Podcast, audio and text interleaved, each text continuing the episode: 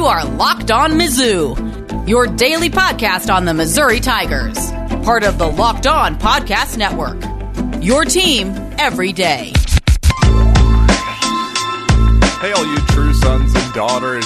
I'm John Miller, your Mizzou mafioso and the central scrutinizer of Missouri Tigers football and basketball five days a week. And on today's program, well, we've got much to get to today because, of course, this is August, and that can only mean one thing.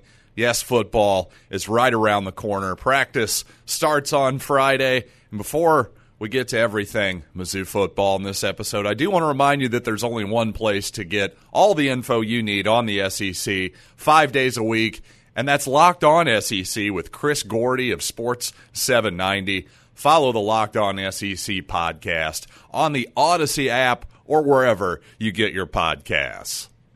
And this time of year, we think about position battles a lot, a lot of individual position battles, that type of deal. But you know what? I want to start looking at the bigger picture of the 2021 offense. When you really start looking at what that team might look like on paper, look at that, look at those X's and O's, look at that depth chart.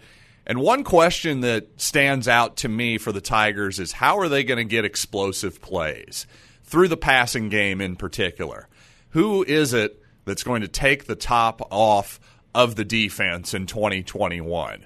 Because if you think about the returning starters, you think about Keke Chism, a guy who really came on at the end of last year, but doesn't blow me away with his top end speed. Doesn't strike me as a massive down the field big play guy. I would say same is probably true for Tauskie Dove. Now Tauskie definitely had a long touchdown against LSU, but let's face it, Eli Drinkwitz got him open with a well executed, well timed flea flicker call in that play. Certainly, boy, Eli probably ran four or five flea flickers last season. That's one he likes to keep in the bag for sure. But again, those two guys, not huge big play guys. But maybe Mookie Cooper can be that guy from the slot position, not the tallest guy in the world, but just the top end speed. He's somebody that, as a defense, you got to keep him in mind. Now, he's also going to be the jet sweep guy. That's another thing to keep in mind. So, when he's going in motion a lot, at least this is based on what I saw in spring football, right? I'm making a lot of assumptions here. But based on how Eli Drinkwitz ran his offense last season, Jalen Knox was in motion a lot from that slot position, getting a lot of jet sweeps or just the fake, period. Well, here's the thing if Mookie Cooper is going to be doing that a lot, if I'm a safety on the defense and I see him going in motion, I'm going to start creeping a little bit closer toward the line of scrimmage. Because again, if he's in motion, that means he can't be going deep on a slot fade route or anything like that and taking the top off of the defense. So to me, that's a big concern. Now, Tyler Badie, hey, if you're smart, use him in a in a selective way wheel routes out of the backfield. I'm sure he's going to hit a few of those for big plays this coming season, no doubt about it. But when it comes to the actual receivers on the field, I think there's some question marks there. Now, Daniel Parker at tight end. We all know what a great asset he is in the run game as a blocker, but he needs to show a little bit more in the passing game this season, or else maybe Missouri should run a little bit more four wide receiver sets in this coming year. They have a lot of slot type receivers like Barrett Banister, Jay Maclin, among others. Perhaps you put another one of those guys on the field. Maybe Dominic Lovett is actually a starter. Maybe he's one of your top four receivers, and you put him in the slot. Or maybe you move him out to the boundary, and maybe Tauskie Dove can move into the slot. Lovett is a guy again, true freshman from East St. Louis. I think he really is a guy who can potentially take the top off of defense and a guy who can go up and high point of football. Missouri has talked a lot in this offseason about needing to get more plays, more explosive plays in the passing game out of Connor Bazelak. Well, I think it's just as important that we find receivers who fit that mold as well. Maybe J.J. Hester, a guy who was – in the 2020 class. Mostly that was a Barry Odom class, right? Well, he got J.J. Hester out of Barry Odom's home state of Oklahoma to come down. The guy struggled with injury last season, didn't barely saw the field at all. maybe he's a guy who can emerge this fall. We certainly need some explosive plays out of the passing game, without a doubt. And the Missouri athletic director is. Well, for now, it's still Jim Sterk. Not a whole lot of news on that front, other than it has come out that Doug Gillin, currently the Appalachian State athletic director, the man who hired Eli Drinkwitz at that school, it has come out that those two aren't particularly close. Now, that's not to say that they have a bad relationship by any stretch of the imagination, but certainly I was saying, hey, if Eli wants this guy, let's go get him. But it doesn't sound like they have the type of relationship where Eli would go out of his way one way or the other uh, for Doug Gillin. So just something to keep in mind there. And on my previous episode, I asked all of you if Missouri had the chance to screw over the University of Kansas ostensibly by not playing them. Should we do that? Is that worth it? Should we screw Kansas or darn it, is the rivalry so much fun we should put aside any petty weirdness and just play play a team that's entertaining and fun for its fans? Well, I got a lot of response to that and a pretty overwhelming winner on whether we should screw or play Kansas, and I'll tell you about that after this quick break, but first, I do want to tell you about one of our longtime sponsors, and that is Built Bar, the best protein bar on the market, in my humble opinion. Certainly the best tasting protein bar on the market. And that's what's really important, right? You want to enjoy yourself when you're indulging in a delicious treat, but guess what?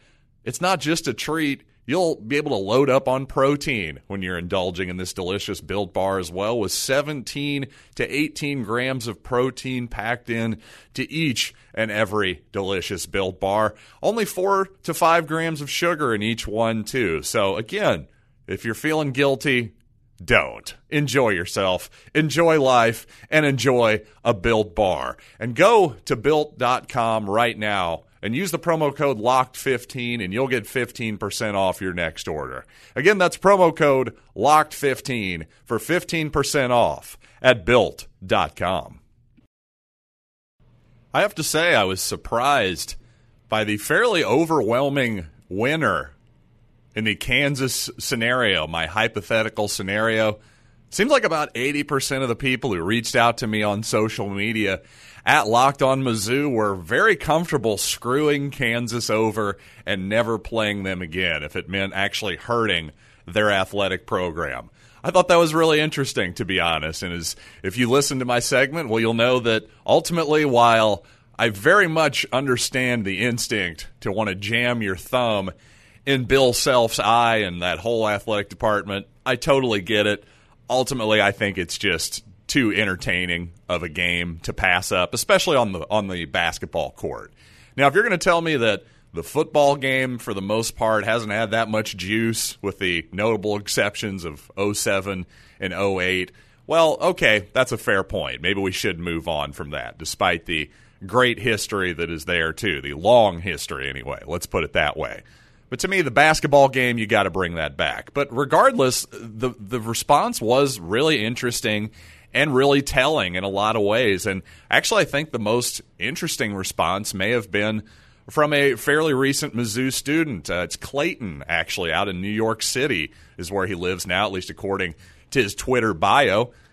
And Clayton, as a guy who came to Mizzou in 2014, obviously the tail end of a really nice era of Mizzou football there.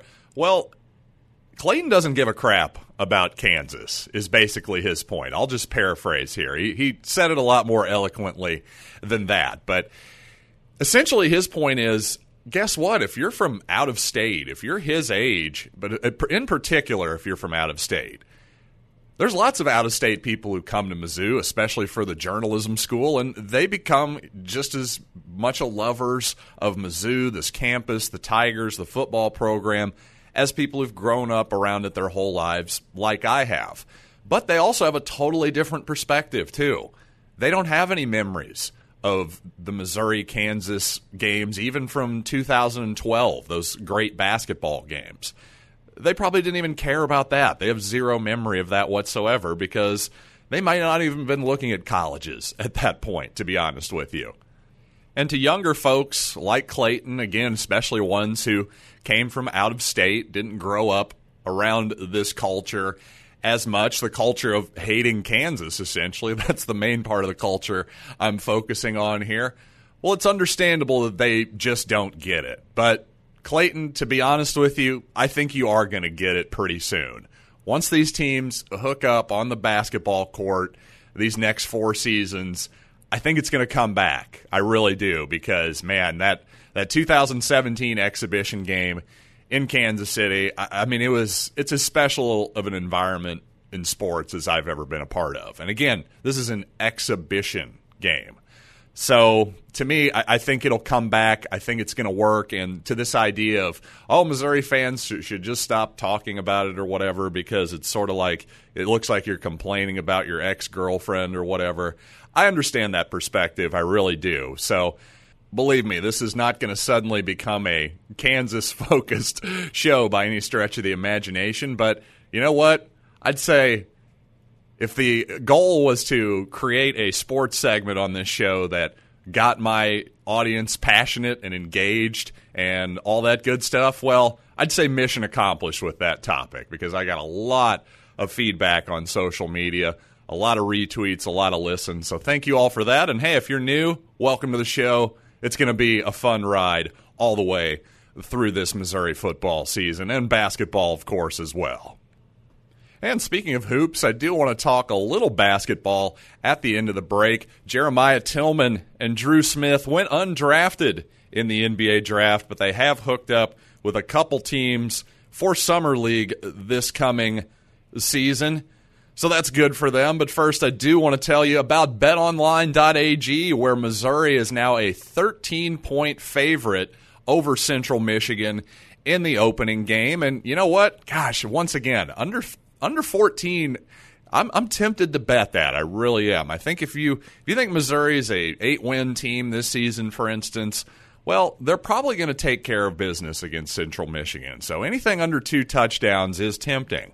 Now the Chippewas, they're a solid program. I understand all that. Jim McElwain, former Florida coach, yada yada yada. I don't know. I'm tempted to maybe lay a little bit of uh, dough on Missouri there. But regardless of what you want to bet on, you got to go to betonline.ag because they've got it all covered, regardless of what your favorite sport is. And we have you covered here at Locked On Mizzou because when you sign up for your new account, you got to use the promo code Locked On to get your 50% welcome bonus on your first deposit. Again, use that promo code Locked On for a 50% welcome bonus on top of your first deposit at Bet Online, your online sportsbook experts. Well, unfortunately, Jontay Porter was waived by the Memphis Grizzlies this past weekend, and I have a feeling that might be it for Jontay's NBA career. I just don't see him getting another shot, to be honest with you. I hope I'm wrong. I hope it all works out for the kid, but that second ACL injury on the same knee within, gosh, about a year apart. It was just devastating. And I just don't think he's ever going to be the same, to be honest with you. I, frankly, the way the game is played now, I don't know if he was ever going to be quick enough to be able to hang defensively, just laterally, side to side. But you know what? too bad. I really like Jontay Porter as a kid, but maybe he can uh, maybe he can carve himself out a, a, career overseas. Still, I'd certainly wish him a lot of luck. But speaking of a guys, a couple guys, I'm going to wish a lot of luck. Jeremiah Tilmon signed a summer league deal with the Orlando Magic, and also Drew Smith signing with the Miami Heat. Both of those guys probably a long shot to make the league, though I don't know. There's a part of me that can squint and imagine a world where Drew Smith could possibly make a roster. He's got some NBA skills. Solid shooter. His shooting needs to be better, though, quite honestly. He's got to be a better three point shooter than what he showed at Missouri. Solid, but not great. But man, those one handed passes that he can whip to the opposite corner, that is an NBA skill. That's something he showed very early on. So there are parts of Drew Smith's game that I think could translate to the NBA, but a little bit undersized, not the greatest shooter in the world. Again, a solid shooter, but not great. I think both of those guys have a pretty long shot at actually hanging in the NBA. But both of them should easily be able to carve out themselves a nice professional career overseas for sure. Now, as for the NBA draft itself, you might have noticed a lot of the SEC players seem to tumble down the draft board on actual draft night this past Thursday. By the way, if you checked out Locked On's live NBA show, good for you. I thought we did an amazing job there, but that's just me. But really, I was completely stunned, and apparently so was the rest of the NBA world when the Spurs drafted Josh Primo. 12th overall because, well, the freshman out of Alabama, I, he never stood out that much on the court to me. I was never thinking, yep, this guy is definitely their best player. So obviously drafting on pure, pure upside potential there. One guy I liked that fell down the board was Tennessee guard Keon Johnson. He fell down to 21st to the New York Knicks, who later traded him to the Los Angeles Clippers. Johnson, at one point, he's such a good athlete. He was projected to go in the top 10 at one point. So if you can get him 21st overall, to me, that's quite a coup uh, for the LA Clippers. And finally, you probably remember Cam Thomas from LSU last season. He put on quite the show in Columbia last year. Was really just a one man show. Just was hitting really really tough shots. That guy's a bucket. He can absolutely score, but he's not exactly the greatest passer in the world. And by passer, I mean I'm not sure that he ever passes. Like he, this guy makes Jordan Clarkson look like John Stockton in terms of the amount of time he spends setting up the rest of his teammates. But you know what? 27th, back into the first round, going to the Brooklyn Nets. I actually think that's the perfect landing spot for Cam Thomas. Despite whatever limitations he might have as a player, I think if he went to a bad team, say he went to the Detroit Pistons or, or somebody like that, I think he would have just picked up a bunch of horrible habits, just taken a bunch of terrible shots, had a lot of empty stats. But you know what? You send him to the Nets, now you can just, he can be kind of one of the main guys on a second unit. Just tell him to go out there and get buckets. And with guys like Kevin Durant around, a real a veteran, a star player, he's not going to put up with any crap from Cam Thomas. So it's amazing how to me we'll see what happens with his career obviously but just the place that you get drafted sometimes can just make all the difference in the world. So with all that being said that'll do it for this edition of locked on mizzou. But you, did you know that betting on college football doesn't have to be a guessing game? If you listen to the new locked on bets podcast hosted by your boy q and lee sterling get daily picks blowout specials wrong team favored picks, and Lee Sterling's lock of the day. Follow the Locked On Bets podcast, brought to you by betonline.ag, wherever you get your podcasts. So until next time, I am John Miller, and this has been Locked on Mizzou.